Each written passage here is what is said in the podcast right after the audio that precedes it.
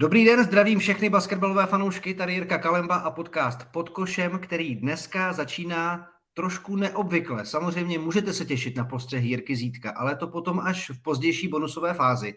Eh, na herohero.co lomeno Jiří Kalemba. Přátelé, já jsem se snažil vyslyšet některé z vás a jsem rád, že píšete a budu za to rád i, i dál do budoucna, protože uh, samozřejmě mě těší, když se můžete podílet a spolu vytvářet obsah tohohle podcastu. Někteří z vás psali ohledně některých témat a zmiňovali zejména Eh, výkony týmu Sacramento Kings a Indiana Pacers, které si vyměnili několik hráčů a mají docela podobný a docela příznivý osud této sezóně NBA. Na to se zaměříme. A také jsem dostal zprávu na to, jestli se do podcastu vrátí třeba známé hlasy a postavy ještě z dob minulých, kdy se basketbalový podcast pod košem, řekněme, jmenoval uh, Basketball Focus. A já jsem vyslyšel i tohleto přání a proto jsem strašně rád, že můžu pozdravit na dálku Ondru, Motejka, Ondru Motejlka, a.k.a. Crunch Time. Ahoj Ondro, dlouho jsem tvoje jméno ehm, nevyslovoval, tak promiň. Čau, čau Jirko a přísahám všem, že tu zprávu jsem ti nepsal já, jestli se ti lidé vrátí do podcastu, to jsem opravdu já nebyl. Ano, Každopádně máš ne... to tady hezké, děkuji za pozvání na tuhle kolaudaci. Super. Výborně, výborně. No a pozvání dostal nikoliv protože je předplatitelem, ale protože je samozřejmě velice dobrým a pozorným eh, pozorovatelem dění v NBA Michal Bernát. Zdravím i tebe, ahoj. Ahoj, ahoj a uh, já radši pro právní účely nebudu tvrdit, že jsem to nebyl já, který se snažil nadspat sám sebe zpátky do podcastu. Dobrý, tak to bychom měli eh, na úvod a mě by pánové vlastně zajímalo, protože máme několik témat, která probereme v rámci NBA, nemůžeme vzít všechno, ale jsme, že vlastně jsme v polovině základní části. Teď se dává takovýto pololetní vysvědčení, co se podařilo, co se nepodařilo. Tak by mě zajímalo, co vám udělalo radost a na čím jste třeba jako s podívem třeba povytáhli obočí, Ondro. Jenom chci podotknout, že k Bostonu se dostaneme, takže tím začínat Ano, musí. ale přesto řeknu, že mi udělalo radost, že Boston zatím vede ligu, ale jak si správně řekl, jsme v polovině sezóny, takže tomu nebudu před, přikládat extrémní nějakou uh, váhu. Hrozně mě baví, jak je liga letos vyrovnaná. Uh, jsou tam malý rozdíly mezi první pozicí v každé konferenci a tou sedmou, která vlastně už, uh, kde ty týmy už padají do toho play-inu. A co mi dělá radost taky je takový potvrzení toho, že možná tři nejlepší hráči na světě jsme viděli na mistrovství Evropy. Um, evropský basket dominuje i v NBA a další věc ještě jedna, skvělý individuální výkony. Mám pocit, že pokaždý, když ráno zapnu prostě aplikaci nějakou nebo se pojám na zápas, tak je tam vždycky nějaký rekord, ehm, ty individuální výkony a ta kvalita těch hráčů je skvělá prostě. Takže myslím si, že NBA je zábavná a má co nabídnout. Tak mě samozřejmě jako kromě toho, když už se tady zmínil ty Evropany, tak eh, k tomu ještě jako doplním, že nám ještě do NBA uh, eh, míří jako uh, asi největší prospekt možná v historii a zase další Evropan samozřejmě, francouz Viktor Wembanyama, takže uh, myslím si, že ta evropská dominance bude ještě pokračovat. Uh, já si myslím, že my jsme teď jako v té fázi sezóny, ano, Jirka se hlásí. Já jsem se chtěl přihlásit jenom, že jsem chtěl připomenout, že vůbec jako pilotní startovací díl tohoto podcastu pod košem jsme věnovali Viktoru Vembanianovi a diskuzi o jeho možné budoucnosti v, NH, v NBA. Ty, já jsem dneska dobrý. Eh, takže přátelé, kdy, pokud slyšíte tenhle podcast poprvé, tak eh, nalistujte třeba na Hero Hero první díl a poslechněte si, jaká budoucnost a jaký hráč se řítí eh, do zámoří. Pokračuj samozřejmě my jsme teď jako v takové fázi sezóny, v podstatě v polovině, kdy uh, už jako můžeme asi smazat nějaký nálepky uh, toho, že se týmy uh, rozehrávají nebo naopak sehrávají. Myslím si, že teď už zhruba vidíme, uh, jak na tom ty týmy ve skutečnosti jsou. Uh, už tomu nedominuje obrovský překvapení z Utahu. Uh, Lakers už to nemají rozjetý na vůbec nejhorší sezónu, když ji začali uh, tu letošní uh, sérii proher a v Brooklynu třeba už se zase začal řešit teda hlavně basketbal, uh, což, jsou, což jsou jako pozitivní věci. Uh, ale taky to znamená, že některé trendy, které ze začátku vypadaly, že jsou takové, jak se říká anglicky fluk, uh, takže asi mají nějaký solidní základ. Eh, a to je třeba, já nevím, když eh, řeknu třeba Cleveland, eh, který teď vychází momentálně, že má nejlepší obranu v lize. No jako kdo to čekal s tím backcourtem Garland Mitchell, jakkoliv jsou fantastický ofenzivně, tak všichni se báli, že takhle dva malí gardi prostě budou v obraně příšerný, ale všechen respekt samozřejmě Moblimu a Elenovi pod košem, který to tahnou, no a pak samozřejmě týmy jako Pacers a Kings, který se předpokládali, že ve svých konferencích po tom tradu budou někde na spodní spodních příčkách, tak jsou úplně v pohodlně na playoff pozicích. A taky už je jasný, že některé týmy prostě hrajou docela dost pod očekávání, jako Lakers, Clippers, Toronto, myslím si, že Minnesota, Phoenix, Atlanta a všechno to teď nějak jako míří k té trade deadline, která je 9. února, což už je taky v podstatě za chvíli.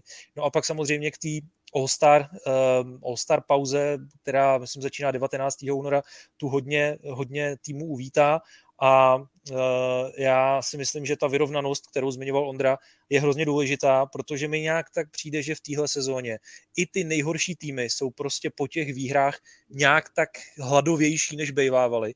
A to i přesto, že tam míří jeden možná z nejvyhypovanějších prospektů, ten Viktor Venbaniama. Eh, já, já k tomu vlastně jenom přidám to, že jsem koukal, že 40 hráčů průměruje 20 a víc bodů na zápas, 5 hráčů 30 a plus. A jak právě Ondra mluvil o tom, uh, o těch jako útočních hodech, jo, tak v podstatě vemte si, že ještě před pár sezónama, když někdo dal 40, tak z toho byly jako headliny a teď to máte skoro každý večer. A za to jsem jako neuvěřitelně rád z toho důvodu, že prostě jako nestraný fanoušky to musí strašně těšit na ten basket, podle mě. A když si vezmete, že třeba Miami mají 108 bodů na zápas, taky prošli si tím, že nebyli úplně kompletní dlouhou dobu, tak mají 108 bodů na zápas a jsou někde jako u dna vůbec jako ofenzivního rankingu, tak to je dost neuvěřitelný, co se po útoční stránce děje. Viděli jsme 70-bodový zápas, 60-bodový zápas a tak dále a tak dále.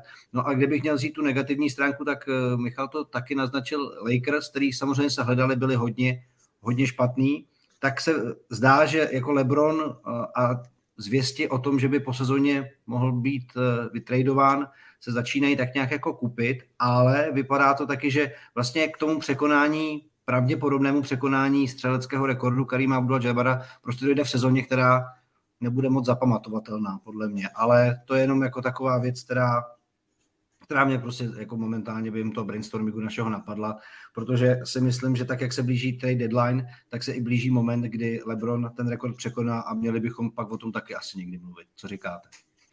Jo, tak to bude, to bude určitě velká věc a já si myslím, že jenom ten fakt, že překoná takovýhle rekord, o kterém se dlouho říkalo, že je nepřekonatelný, možná udělá tu sezónu aspoň trošku zapamatovatelnou. Jinak, co se týče toho, že Lakers a ta jejich současná pozice je nějaký překvapení, já si myslím, že před sezónou hm, ty takový ty skeptické prognózy mluvili právě o tom, že hm, to letos moc nedopadne, takže já si myslím, že Lakers jsou možná tam, kam patř, eh, tam kde patří. Jo. Já bych v jejich případě příliš optimistický nebyl. Jasný, no ale u koho optimistický být můžeš, Ondro, a pojďme teda k prvnímu tématu, což jsou lídři konferencí. Když bychom měli teda vystavit nějaké pololetní vysvědčení, tak u Bostonu je to e, nějaká kontinuita s tím, že když jsme tvořili preview před touhle sezónou, tak jako největší obavy byly ohledně toho, co se interně v týmu dělo. E, přišel Joe Mazula, ale neodešel nikdo ze zásadních hráčů a Tatum a Brown jsou e, velice stabilními pilíři té hry v Bostonu, který je nejlepším týmem v lize. Takže o co se opírají a co stojí za tím, že zatím diktují východu a potažmu celé NBA? Zmínil si správně vlastně dva hlavní faktory, Jasona Tatuma a Jalena Browna, ale já si myslím, že ten možná vůbec nejhlavnější důvod je to, jak mají široký kádr, eh, protože Tatum a Brown jsou skvělí hráči, ale eh, Joe Mazula využívá až 10 i 11 hráčů, kteří všichni můžou hrát a eh, zejména na začátku sezóny měli tak, takovou, takový vlastně úsek, kdy ti, ti hráči z lavičky stříleli trojky s úspěšností přes 40% pak to samozřejmě šlo trošku dolů, ale právě ten spacing a ten, ty, ty, ty útoční volby, který Boston má k dispozici, je, myslím, dělají výjimečný a trošku je oddělují od toho zbytku ligy, protože vlastně v jejich sestavě každý, kromě Roberta Williamse, je nebezpečný z dálky a samozřejmě Tatum, Brown a dokonce i Malcolm Brogdon, všichni mají přes 11 nájezdů do koše na zápas, což je hm, přes 10 průměr je jako opravdu dobrý číslo. A ty, ty nájezdy do koše pak samozřejmě otvírají pozice venku, takže ten spacing, to je myslím to klíčový slovo, který eh, Boston letos eh, vyšvihnul takhle vysoko na čelo tabulky, ale chtěl bych upozornit, že oni měli jako extrémní nástup do sezóny, ale pak tam přišly dvě domácí prohry, prohry s Orlandem, prohra s Indianou, teď nedávno dostali 150 bodů v Oklahoma City, eh, který navíc hrálo bez Shai Gilgise Alexandra, takže ta sezóna je dlouhá a prostě jsou tam ty ups and downs a to se nevyhne ani Boston Celtics, ale jestli můžu teda jednu poslední věc, kterou bych k ním řekl, tak uh, nemám o ně strach, protože ten, uh, ten kádr je sestavený skvěle a myslím si, že čím víc se bude blížit playoff, když je nepotkají nějaký zranění, tak uh, s tím tím se opravdu pracovat dá a vidím jako jednoznačně hlavní favority. Určitě. O kom se také mluví, řekněme v kategorii favoritů momentálně, je i jeden z lídrů západu, Michale, což je samozřejmě Denver Nuggets. Nikola Jokic absolutně po právu útočí na to, že se po třetí může stát MVP celé ligy. Vrátil se mu Jamal Murray, utvořili duo Peanut Butter and Jelly.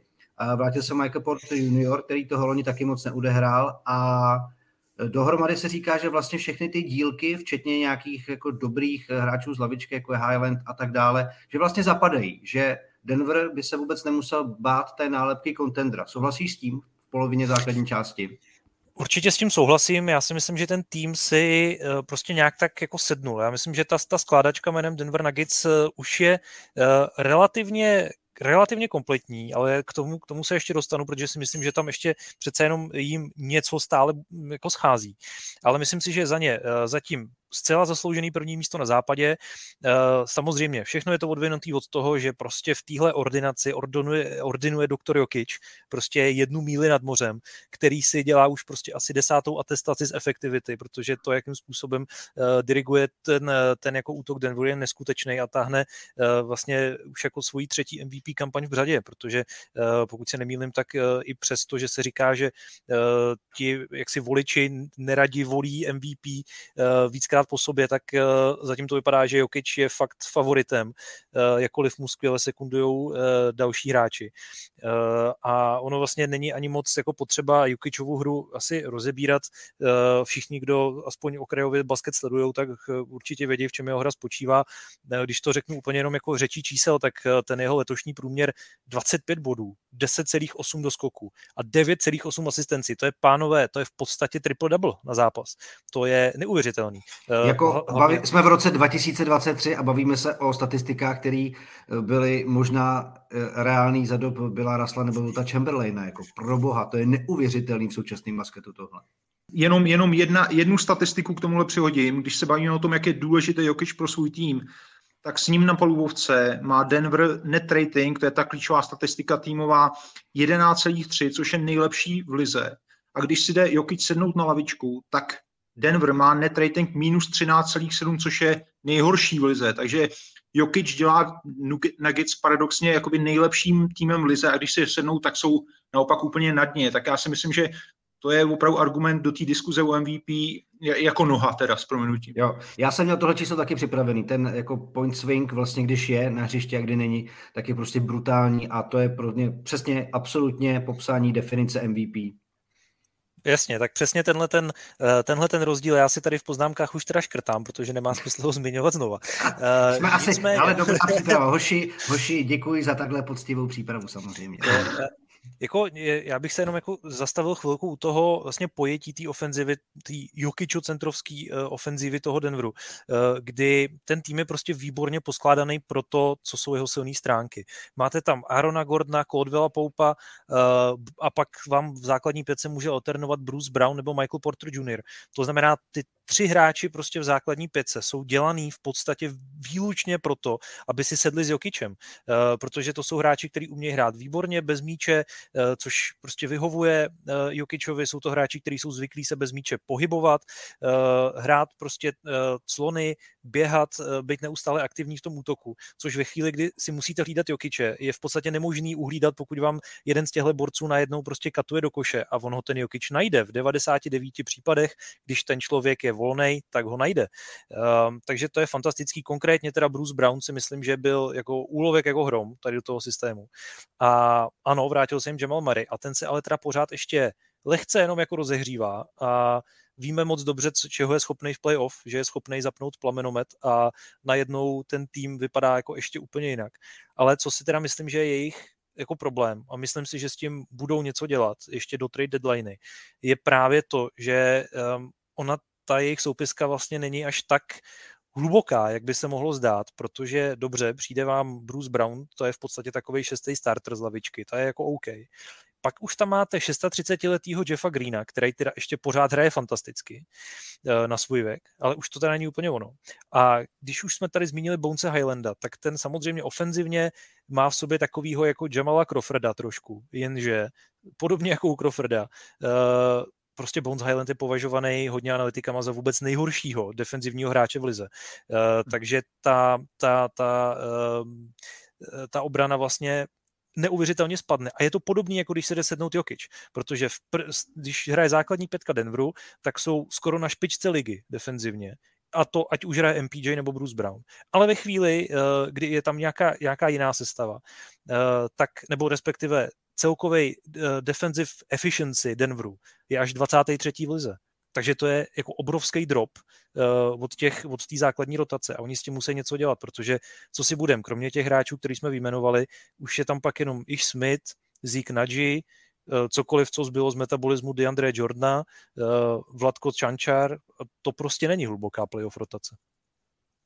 S tím se dá asi souhlasit a jako je to možná teda téma Eh, který eh, by nějakým způsobem Denver a jeho front office měli asi adresovat teda před eh, zblížící se trade deadline a jsem sám zvědav, až jako dojde playoff, kdy samozřejmě tyhle ty, takový ty jako detaily, chybějící části a, a, a věci, které spolu úplně neladí a které občas ta, ta základní část dokáže zamaskovat dobře, tak eh, tam potom vystoupí. Takže sám jsem zvědavý, jestli Denver nějaký ještě takovýhle krok jako udělá. Na druhou stranu prostě opravdu eh, s Jokičem na hřišti se zdravým Jokičem a s tím zdravým jádrem to působí prostě jako velmi dobře. A kdo ale působí taky dobře, já jsem v minulých dílech jsme tady řešili New Orleans Pelicans, který jako taky částečně byli eh, lídry západu a ještě se k ním dneska vrátíme stran zranění Zajna Williamsna, ale co by mě zajímalo je, jakým způsobem vnímáte vlastně Memphis, oba dva, protože uh, loni z toho byl brzký odchod z playoff na základě asi neúplně tak velkých zkušeností. A i když ten tým nebyl pohromadě zdravotně, zejména vzhledem k tomu, že v údu chyběl Jaren Jackson Jr., tak, eh, tak se drží vlastně stejného rekordu jako Denver. A zajímalo by mě, jako, co se vlastně zajímavého postavilo v Memphisu, že to vypadá jako na trvalejší, zásadnější věc. Ondro. No, je to mladý tým, který se loni otrkal, a řekl bych, že letos se uzdravil, uh, protože Janet Jackson Jr. už je uh, v plné síle, Jamoran zase zatím ještě nestihl zranit, přestože mu to každý předpovídá už tři roky s tím stylem, jako, jako, jako hraje. A Steven Adams, uh, někdo, někdo ho oživil, někdo prostě našel recept, jak, jak ho aktivovat, tak, jak ho ten tým potřebuje a já si myslím, že, že už jsou takzvaně legit, eh, že jsou opravdu eh, nastartovaný tak, aby letos eh, v tom playoff udělali větší vítr než loni, protože zkrátka ta zkušenost, to musí být znát. Že bych je považoval na západě za největší favority, to rozhodně ne a musím říct, že je pro mě překvapením, že se drží po boku Nuggets, ale Eh, zdá se, že se s ním musí počítat, přestože když se podíváme na tu soupisku od zhora až dolů, eh, tak tam kromě Morenta a možná Bejna nějaký extra, extra hvězdy nejsou, ale je to správně poskládaný a zdá se, že je dobře koučovaný. To mi právě přijde taky, Michale. Ty je vidíš jak? Já je vidím jako takový, eh, řekněme, svek tým. Jo? To, je, to hmm. prostě, je to prostě mladý tým, eh, který se rád kasá tím, co umí. Eh, ten, ten styl jejich hry je samozřejmě zábavný. Já vím, že Jirko, pokud se nemýlím, tak ty jsi velký obdivovatel toho showtimeu té hry Jamorenta, že se na to dá opravdu jako Zvlášť. takhle a párkrát jsem to retweetnul a přesdílel do storíček jako určitě a možná patřím teda spíš těm lidem, kteří možná eh, ne úplně večer co večer, já zase jako na ně nekoukám tak často, ale kteří jako občas při sledování pohybu a výskoku a, a dopadů Jamorenta trnou, aby, aby o něj ta liga a ten tým nepřišli, no, protože samozřejmě Ondra to zmínil, ten jeho způsob hry. Určitá rizika skýtá, ale evidentně mu ty šlachy a kluby zatím drží pohromadě. Eh, určitě, já když vidím některé jeho jako akrobatické kousky a to, jak dokáže v plné rychlosti vyskočit a už při dopadu z té velké vejšky, aspoň pro mě z velké vejšky, vlastně rovnou jako mění směr, eh, tak jako dostávám intenzivní chuť jako na kolagen, protože eh, jako musím, musím, musím říct, že ty jeho klouby musí dostávat neskutečný záhul. A ještě, jedno, jako, ještě jednu osobní poznámku si dovolím, a to pánové, nevím, jak moc si budete připadat starý, ale Stevenu Adamsovi ještě nebylo 30 let. Jo, to jsem nedávno zachytil někde, někde na sítích a musím říct, že mě to překvapilo teda. Ty vole, kdyby, kdyby, kdyby, kdyby mi někdo napsal, že mu táhne na 40, tak mě to překvapí méně, než to, že mu to ještě jsem nebylo si 30. celou dobu myslel, to jsem si celou dobu myslel. Já než do toho teda ještě, než Michal naváže, tak já jsem našel, samozřejmě, když jsem byl na Zélandu eh, v říjnu, tak eh, jsme se jednou nějak jako trošičku eh, zapomněli na jeden autobus a stopovali jsme a trvalo to tak dvě hodiny, než nás vzal nějaký ranger z nějakého parku. Ale on byl fanoušek jako velký basketu a bavili jsme se o Stevenu Adamsovi a bavit se s Novozélanděnem o Steve Adamsovi je super. Prostě to je ohromný miláček a možná jediný sportovec mimo rugby, který je jako opravdu milovaný a obdivovaný na Zélandu. No a on je tenhle ten miláček novozélandský o dva měsíce mladší než já, což mě už jako opravdu, to mě zničilo, tohleto zjištění. No, dobře klame, dobře klame teda, jako uh, fajn. tak dobře, pojďme na to teda teď, eh, co jsem avizoval, jakože splnění přání jednoho z předplatitelů na Hero Hero a sice bavit se o týmech, které letos překvapují, i když by možná nemuseli nebo dlouho nepřekvapovali, a to je Sacramento a Indiana. Sacramento Kings my uh, starší věkově pamatujeme jako právě ten svek tým, jo? Chris Webber, uh, Mike Bibby, Mitch Richmond a tak dále a tým, který se z Lakers pral o postup do finále NBA a který byl skvělý. Jason Williams a tak dále. Ježíš, to byl tak krásný tým. No ale od roku Peja, 2006... Peja Stojakovič, nezapomínej na Peju Stojakoviče. Jo, prostě. Peja Stojakovič, samozřejmě, samozřejmě. A Vlado Divac. Skvělý střelec a Vlade prostě mm, rozvaha, rozvaha na polubovce. Takže jsme si tady jako trošičku poslintali nad těmi vzpomínkami. Eh, můžete zabrouzdat jako do hlubiny YouTube a najdete tam takový trošičku zamlžený záběry, kdy Sacramento bylo fakt dobrý ale od roku 2006 nebyli v playoff a jsou jako eh, opravdu takovým tím týmem, kterému se spíš jako eh, zbytek ligy asi většinou posmívá. Ale letošek by to možná mohl změnit, protože se co si změnilo. Změnilo se to, že samozřejmě loni v rámci právě tradu s Indianou přišel do Manta Sabonis. Změnilo se to, že společně s Aaronem Foxem, který je asi jedním z nejrychlejších hráčů ligy, samozřejmě umí eh, rozebrat obrany a do toho začal docela dobře střílet Kevin Huerter, eh, který má poměrně slušnou sezonu, Harrison Barnes to taky využívá a nějak to Sacramentu zatím šlape. A mě by, eh, mě by vlastně zajímalo, co eh, Michale soudíš o tom jejich basketu, o tom jejich jako týmovém stylu a o tom, jestli to vlastně může vydržet, že po polovině základní části už se to asi jako flukem nazývat nedá a jestli to teda fakt v tom západu, který taky jako je dost našlapaný, když východ letos možná vypadá víc, tak jestli to může na playoff, předkolo playoff stačit, že je nepostihne nějaký kolaps. No tak eh, zatím to vypadá, že jsou na playoff pozici relativně jako uh, pohodlně, uh, ale máš pravdu, je to tým, na který se opravdu hrozně dobře dívá. A já hned jako na začátku musím složit obrovskou poklonu jejich vlastně novýmu koučovi, Mikeu Brownovi, který tam před touhle sezónou přišel. A já se přiznám, že jsem Kings hrozně dlouho vnímal, minimálně v celé té poslední dekádě, vnímal asi jako nejvíc dysfunkční organizaci v celé lize. Eh, opravdu měli příšernou pověst eh, v tom, jak to vedou. Eh, abych dal do kontextu to, že jejich poslední zápis v playoff přišel v roce, ty už si ho Jirko zmiňoval, byl to rok 2006, tak to je prosím rok, kdy se v Česku zaváděl bodový systém pro řidiče, Prezidentem byl teprve třetí rok Václav Klaus a Tatiana Kuchařová se stala Miss Universe tak to je prosím rok, kdy naposledy Sacramento Kings uh, se účastnili NBA playoff. Tak počkej, a... já ti k tomu ještě něco přidám. To je rok, kdy jsem začal dělat v české televizi. Jo. A no. není náhodou, že Sacramento možná postoupí do playoff v roce, kdy už v české televizi nedělám. Hm, to je taky zajímavé. Co? Náhoda nemyslím si. No každopádně v, no. v téhle v týhle, v týhle jako dysfunkční, uh, v dysfunkční organizaci prostě přišel coach Brown a dal tomu týmu jako parádní identitu, kterou eh, hlavně teda v útoku eh, s tou obranou už to u Sakramenta není zase tak slavný, ale eh, v tom útoku, na který se právě tak dobře dívá, ta, ta vlastně stojí na třech pilířích.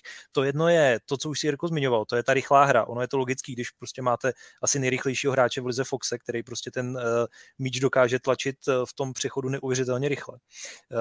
Jsou mimochodem třetí nejrychlejší hrající tým v NBA, takže to jenom to potvrzuje.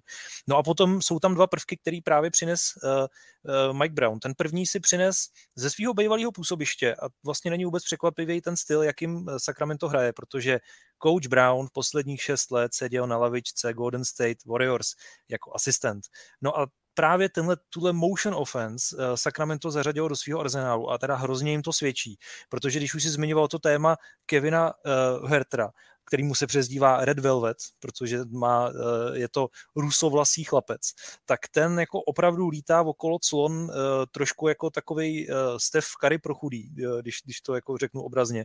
A on mimochodem jako letos střílí s úspěšností 42% za tři body, takže tohle to funguje a v tom útoku probíhá celá plejáda, clon prostě na hráče s míčem, bez míče, katů, proběhu a tak dále. A ten celý ten tým vlastně hraje na málo driblinků a fakt hezky se na to dívá. No a ta, eh, ten, ten třetí, ta třetí noha, na kterým ta ofenzivní stolička Sakramenta stojí, tak eh, je využití z eh, Sabonise, který ve velké míře vlastně napodobuje trošičku funkci Nikolu Jokiče jako takového ofenzivního hubu často, protože on samozřejmě je i výborný, co se týče nějaký vize na palubovce a umí najít volného spoluhráče a zároveň je sám nebezpečný okolo koše. Takže já si myslím, že tyhle ty tři aspekty uh, do sebe jako krásně zapadly a asi by mě ještě před pár lety nenapadlo, že fakt se budu jako značením dívat na záznamy uh, ze zápasu Sakramenta.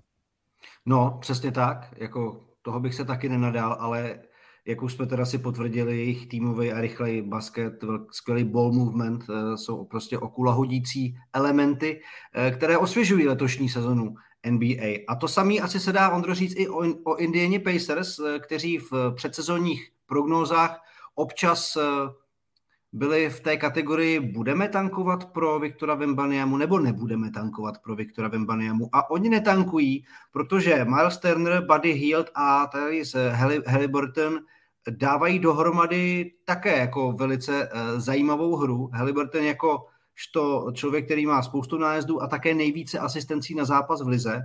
A do toho hráči, o kterých se pořád mluví, že by mohli být v rámci nějakého trade balíčku, právě Miles Turner a Buddy Hield, ale uh, jeden skvěle brání, druhý skvěle střílí a dohromady Indiana má dohromady taky něco, co, co strašně baví a na tom našlapaném východě uh, si taky vybude docela silnou pozici. Tak uh, jak hodnotíš to, co v Indianě dali dohromady a jak to může dlouho jim jako vydržet? No musím říct, že Pacers jsou pro mě ještě o trošku větší překvapení než ty Kings.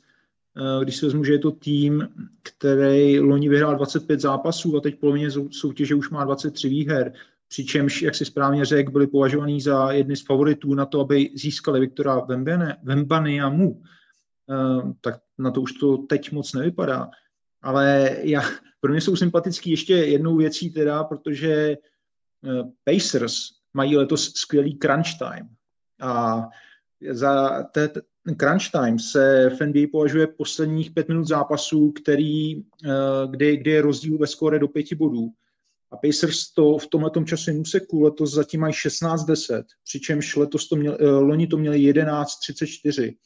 A 16 výher v crunch timeu je zatím letos v NBA nejvíc, což u týmu, které je mezi deseti nejmladšíma v NBA asi poměrně překvapí. A jestli je tohle to udržitelný, eh, tak vě, vě, jako věřte, že v posledních deseti zápasech, který mimochodem z nich osm vyhráli, to mají v crunch timeu 7-1. Takže já si myslím, že eh, tady ten tým si neuvěřitelně věří. Má skvělýho lídra, Tyrese Halliburton eh, je opravdu klenot a já vím, že se, že se strašně moc řešilo, že pro Sacramento byl ten trade nevýhodný, ale jak se teď ukazuje, tak na to možná vydělali oba týmy. Možná není náhoda, že se teď bavíme o Kings a o Pacers jako největších překvapeních sezóny, o té skupině mezi největšími překvapeními sezóny. A samozřejmě eh, něco s tím bude mít dočení i Rick Carlisle, který je skvělý trenér, evidentně se k tomuhle týmu uh, hodí a on sám o tom říká, že prostě při náročných těsných zápasech rostete, a že velké problémy se řeší po malých krucích a myslím si, že tady ten přístup Findině aplikuje na nějakého Viktora z Francie, asi už teď zapomněli a vzhledem k tomu, že opravdu mířejí do playoff, eh, tak eh, tady ten tým možná může dokázat ještě velké věci, možná, že to nemusí skončit teď u téhle krásné balance v polovině sezóny. Ty si říkal Halliburton první v asistencích, ale vemte si, co předvádí třeba jako i Maturinu, o kterým loni ještě nikdo neslyšel. A kdyby nebylo Paula Bankera z Orlanda, tak je pravděpodobně nováček sezóny. Andrew Nemhardt, druhý kolo draftu, naprostý styl, člen základní sestavy, který, když byl implantovaný právě do té základní koule, tak Indianě hodně pomohl.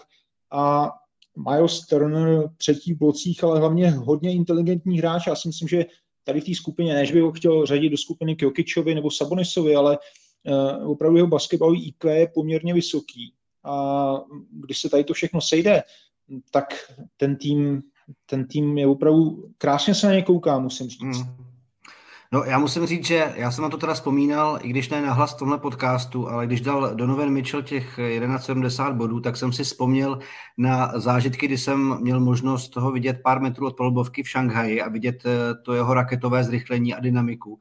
A i Milese Turnera jsem tam měl možnost zaznamenat, jak zatloukl do polubovky Patrika Audu a jeho prezence pod košem byla opravdu jako uh, velice, velice mocná a musím říct, že od té doby ještě navíc udělal jako velký progres, takže já se teď vlastně ani nedokážu představit, co by za něj mělo Indiani přijít jako adekvátně, aby, aby to bylo jako vykompenzovaný, protože jak Hilt, tak Turner jsou, jsou strašně moc cený hráči. A když jsi zmiňoval ten crunch time, tak Buddy Hilt je vlastně nejlepším skorerem právě v tom clutch timeu, eh, co jsem tak jako koukal na statistiky. A Maturin jako při své ruky sezóně 17 bodů na zápas to taky není špatný, takže je tam víc dílků, který tu skládačku pro Indianu dávají jako opravdu zní pěkný obrázek. No. Je, je to tak a jenom ještě, abych eh, tady ty jejich výkony v crunch time dal trošku do kontextu, tak jsem se tady eh, poznamenal, že v první čtvrtině mají v lize 30. nejhorší offense, to znamená úplně nejhorší a 20. nejhorší defense, takže Eh, ještě je co vylepšovat. Ty starty do zápasů opravdu tam, tam na nich se ještě zapracovat dá, takže Indiana jako má kam stoupat.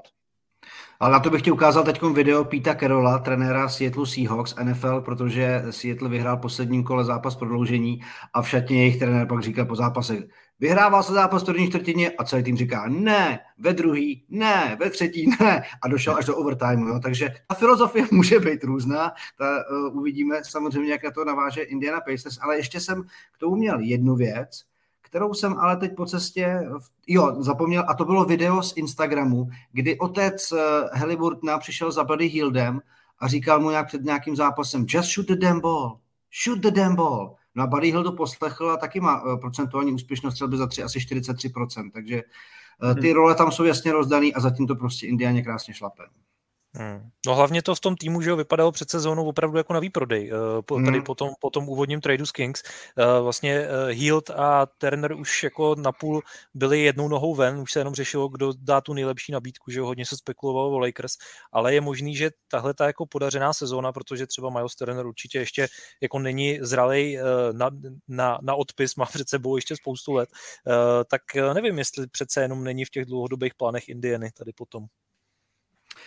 Ale uvidíme, jako možná by stálo i za to, nebo taky jsem slyšel úvahu o tom, že vlastně Indiana není tak daleko, možná pár dílků od toho, aby na tom východě byla ještě relevantnější, když v současné situaci je to těžký si představit, když si vezmete ty, ty, ty těžké váhy, mluvili jsme o Bosnu, uh, Brooklyn má za sebou uh, tu velkou vítěznou sérii, Milwaukee zase odepsat nemůžeme a Embiid a Harden vypadá že si docela vyhovují, plus uh, samozřejmě je to jako, jako i o dalších týmech, takže Východ je zajímavý, ale Indiana v něm tu situaci dělá podle mě jako velice, velice divácky pozitivní. A když jsem zmínil Brooklyn, my jsme s Jirkou Zítkem řešili tu jejich 12 zápasovou vítěznou sérii, tak se dostávám k poslednímu bodu eh, dnešního povídání s vámi, což jsou zranění právě dvou hráčů eh, týmu, které na tom jsou teď poměrně velice dobře, a to je Kevin Durant a Zion Williamson.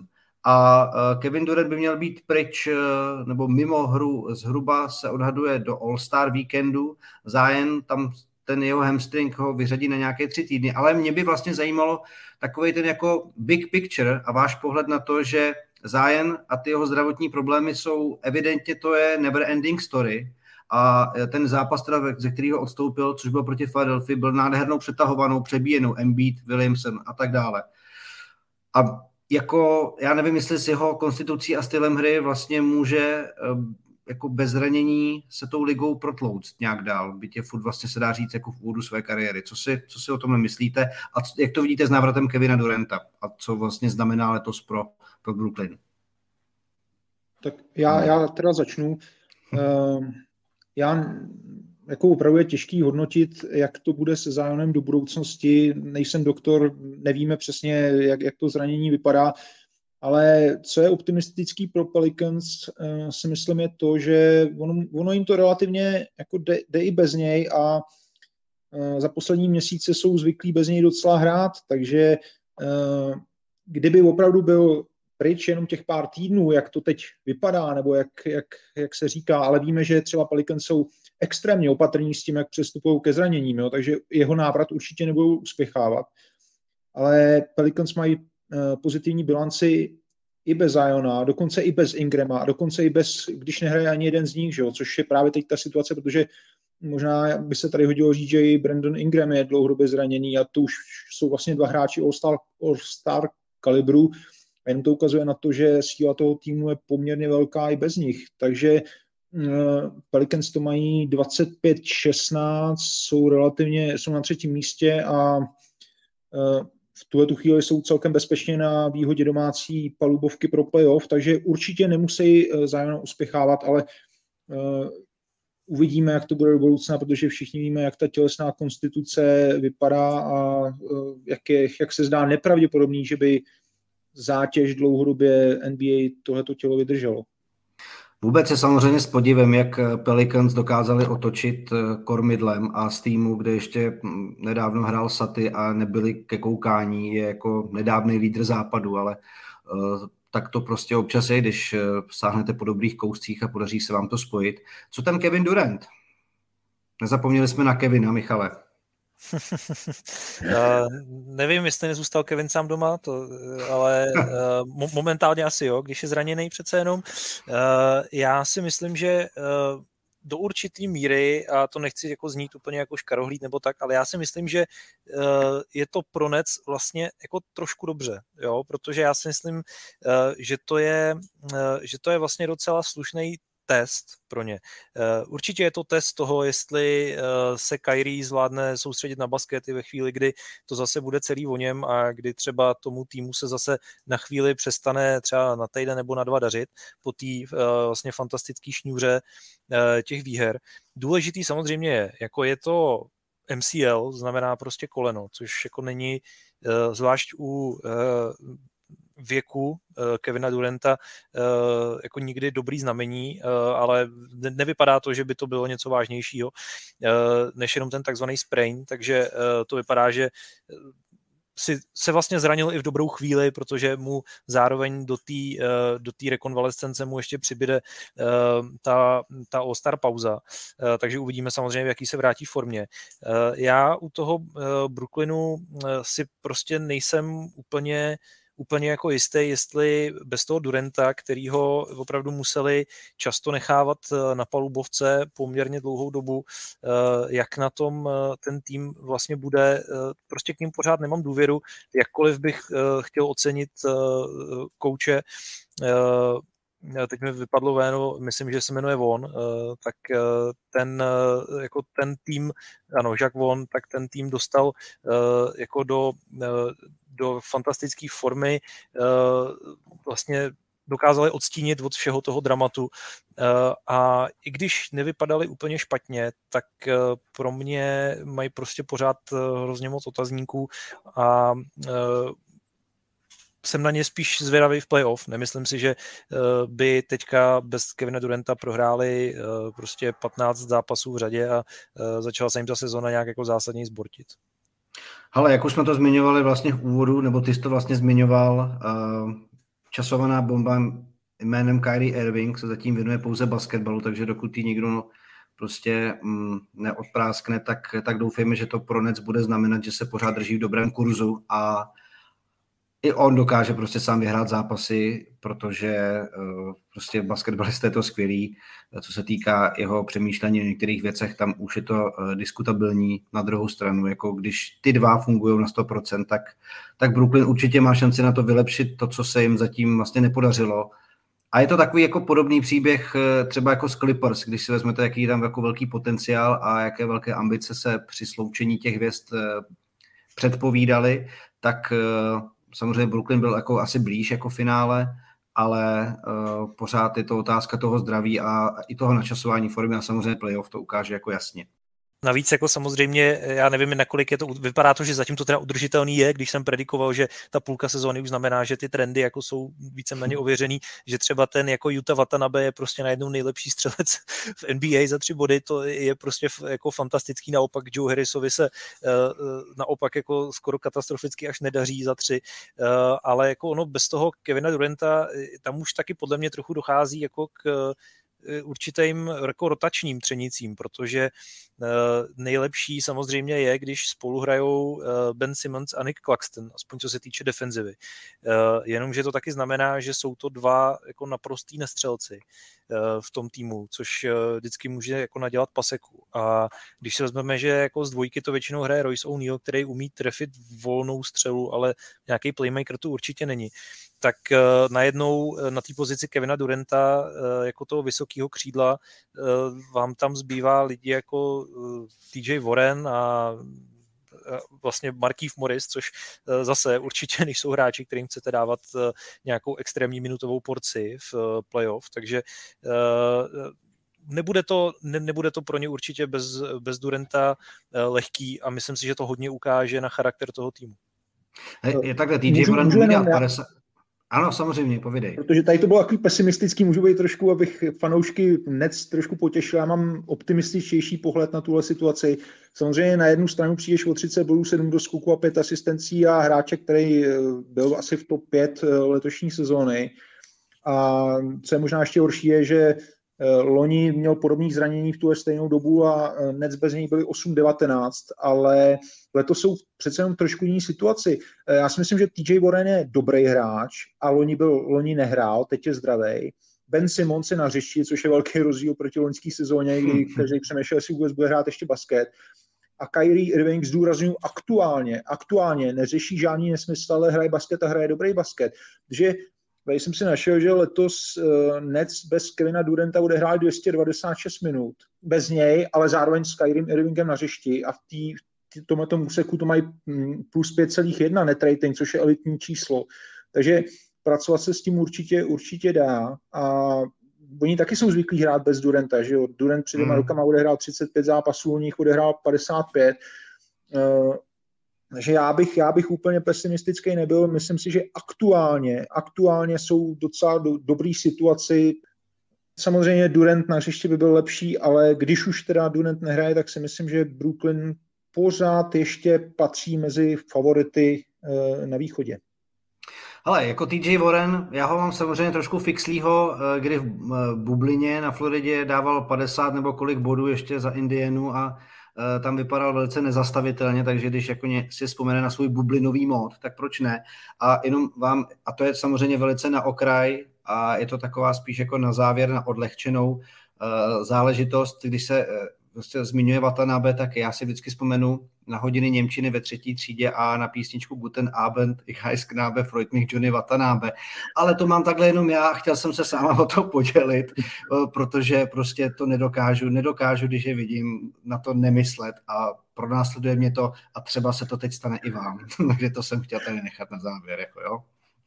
No jasně, a já ještě jako určitě musím potvrdit Ondrovi to, že letos je ten tým prostě výrazně líp připravený na absenci Kevina Durenta, zatímco loni, když se zranil, tak prohráli, myslím, 10 zápasů v řadě. Eh, nepredikoval bych, že se to stane letos, protože myslím si, že ten tým je na tom mnohem líp připravený. A my jsme taky vlastně i s Jirkou Zítkem řešili, nakolik eh, v té jejich jako proměně eh, má prestiž jak von a jak moc eh, teda asi týmu pomohlo nebo nějaké té atmosféře sevřené pomohlo to, že Steve Nash už u týmu není, protože evidentně to, to muselo zanechat na tom týmu nějaký jako blahodárný efekt. No.